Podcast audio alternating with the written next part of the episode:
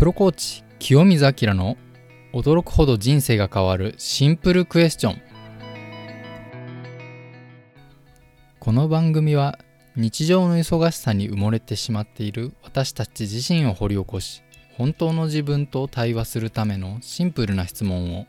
プロコーチである清水明が紹介解説する番組です。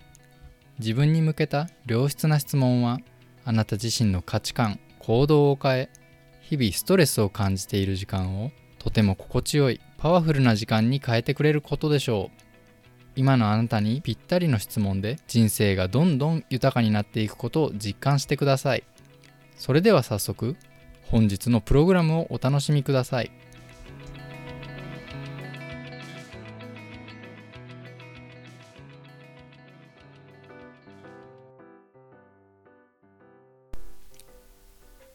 皆さん最近幸せですか？こんにちは。プロコーチの清水明です。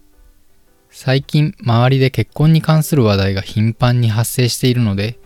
今日は結婚に関する質問をしたいと思っています。未婚の方はもちろんすでに結婚している方もはたまた結婚はしないと決めている方もぜひ次の質問で自分の頭の中をもう一度整理してみてください。それでは今週の質問をどうぞ。あなたは結婚に何を求めていますか？いかがでしょう？結婚に関して困っている方はすでに考えているかもしれません。ぜひ紙にアウトプットしてみたり、誰かに聞いてみたりして、より深く考えてみてください。想定する答えは、幸せになりたい。そろそろ落ち着きたい。子供が欲しい。安定した生活を得たい。話し相手が欲しい。毎日俺のために味噌汁を作ってほしい。など、ポジティブなものから、親にいつも言われるから、結婚して一人前だと思うから、結婚していないと老後が不安だから、など、ネガティブなものもあるかと思います。当てはまるものはありましたか？既婚の方は自分はどう考えていたかを思い出して現状の様子と比べてみると面白いかもしれません。今回も何が良いという基準は全く設けていません。ですが注意していただきたい点が2点あります。1点目はこのような自己分析をせずに結婚した人の多くが結婚することを目的に結婚している点。2点目は求めているものが曖昧という点です。コロナショックの前、2019年の厚生労働省の調査によりますと、日本人カップルの3組に1組以上、率にして35%が離婚しているそうです。私は田舎育ちで、勤務先も上場企業といえど田舎の会社であったことから、あまり身の回りの離婚者は多くありませんでした。しかし近年では年1件程度は身の回りで離婚が発生しています。30歳を過ぎてから呼ばれる結婚式が年間2回程度に減ってきたことを考えるとこの率も日本の隅々まで勢力を伸ばしてきているようです。私の周りの離婚された方は間もなく全員が結婚に求めるものなんて考えたことはなかったと言っていました。離婚は悪いことではありませんし個々の都合なので一概には言えませんが結婚前は結婚自体をゴールに据えている人が少なくないと感じています。考えたことのない人は、ぜひ一度お酒の席でのネタでも良いので、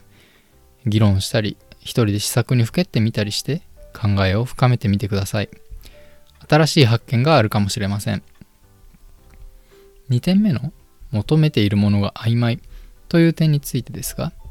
例えば結婚して幸せになりたいと思っている人は、そもそも結婚するだけで本当に幸せになれるのでしょうか前述のように結婚して一時不幸になった方を私は何人も見ていますし私の勤務先の先輩の一人は会社の転勤を理由に離婚訴訟をされて一人娘も養育費も取られるという結果になりかなり今でも落ち込んでいます。幸せになりたいなどビッグワードで結果を求めている人は自分が幸せであるための条件をもう少し具体的に検証することで自分自身の具体的な希望も見えてくるのではないでしょうか。かくいう私も6年ほど前に結婚を決めた身ですが結婚前には数年にわたって相当の検討をしました。相手を見定めるなどとおこがましいものではなく自分はどんな人とどんな結婚をしたいのかということでいろんなことを考えていました。そして自身の恋愛経験を分析し独自のパターンを得ることで理想の結婚相手を知ることができました。まあ平たく言うと振られまくって傷ついて懲りたということです。ちなみに私の設定した条件というのが困難が起きた時に論理的に議論ができるということでした。私は仕事柄人間の注意力や意志力には限界があるということを常々思っておりますので自分が失敗した時も相手が失敗した時も環境仕組みその失敗に至るマインドセットのうち最も効果的で簡単な方法で改善しようと考えます。中には相手の失敗を責めないと気が済まないという人もいます。そこで自分の考え方を知ってもらい同じ方向を向いて困難に対応していくためには論理的な議論が習慣になっている人が良いと考えて論理的に議論ができることを条件として設定しました。またカッコつけて話してしまいましたが実際のところは女心がわからなかった私はリズメで喧嘩の原因分析と再発防止対策を議論していてそのままお別れするというパターンがあまりに多かったのです。ちょっと恥ずかしいですけども、えー、自分もその点えっ、ー、と論理的に分析して今後同じようなことが起きないようにするというその点については譲れなかったのでそれを分かってくれるパートナーを探したということです。それでも今のパートナーとはここまで喧嘩が絶えませんでしたが今ではおかげさまで自分の弱点も補ってもらいつつダブルワークの時間ももらいながら無事に楽しく暮らしています結婚相手の条件なんて言うと高飛車に聞こえますが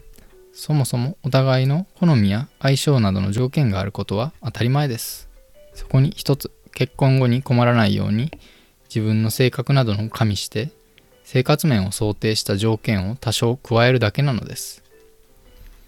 私が質問を受けた方の中には結婚生活を想定したことでそれまでなんとなくこだわっていた身長や髪型などの好みが気にならなくなったという方もおられました。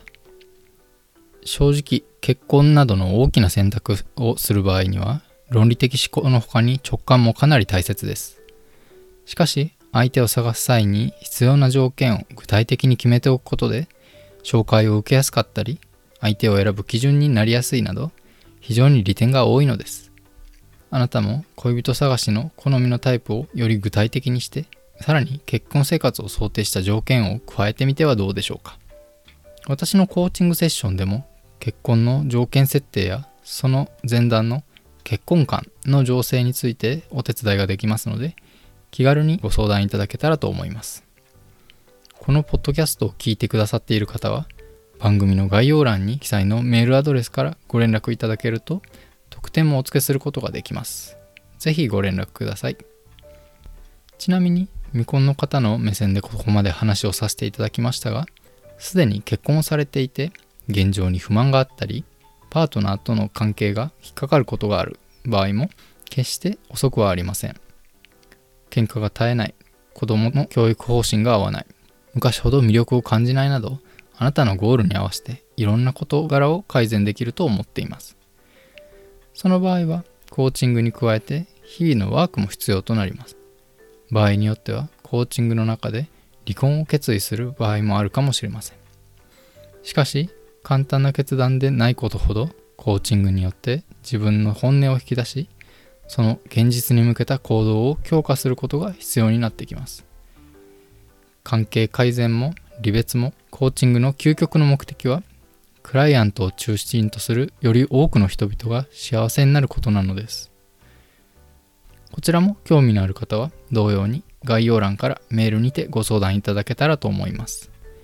今週の質問はあなたは結婚に何を求めていますか？来週もお楽しみに。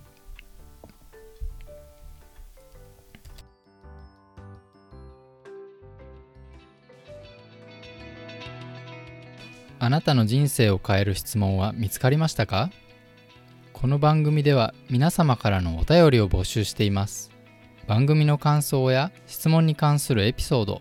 例えば自分の人生を変えてくれた恩師からの質問や子供にされてドキッとした素朴な質問今抱えているお悩みの相談など何でも結構です。投稿の方法は概要欄に掲載しています。ぜひご覧ください。質問の解説やお悩み相談の回答については番組の節目に紹介させていただこうと思っています。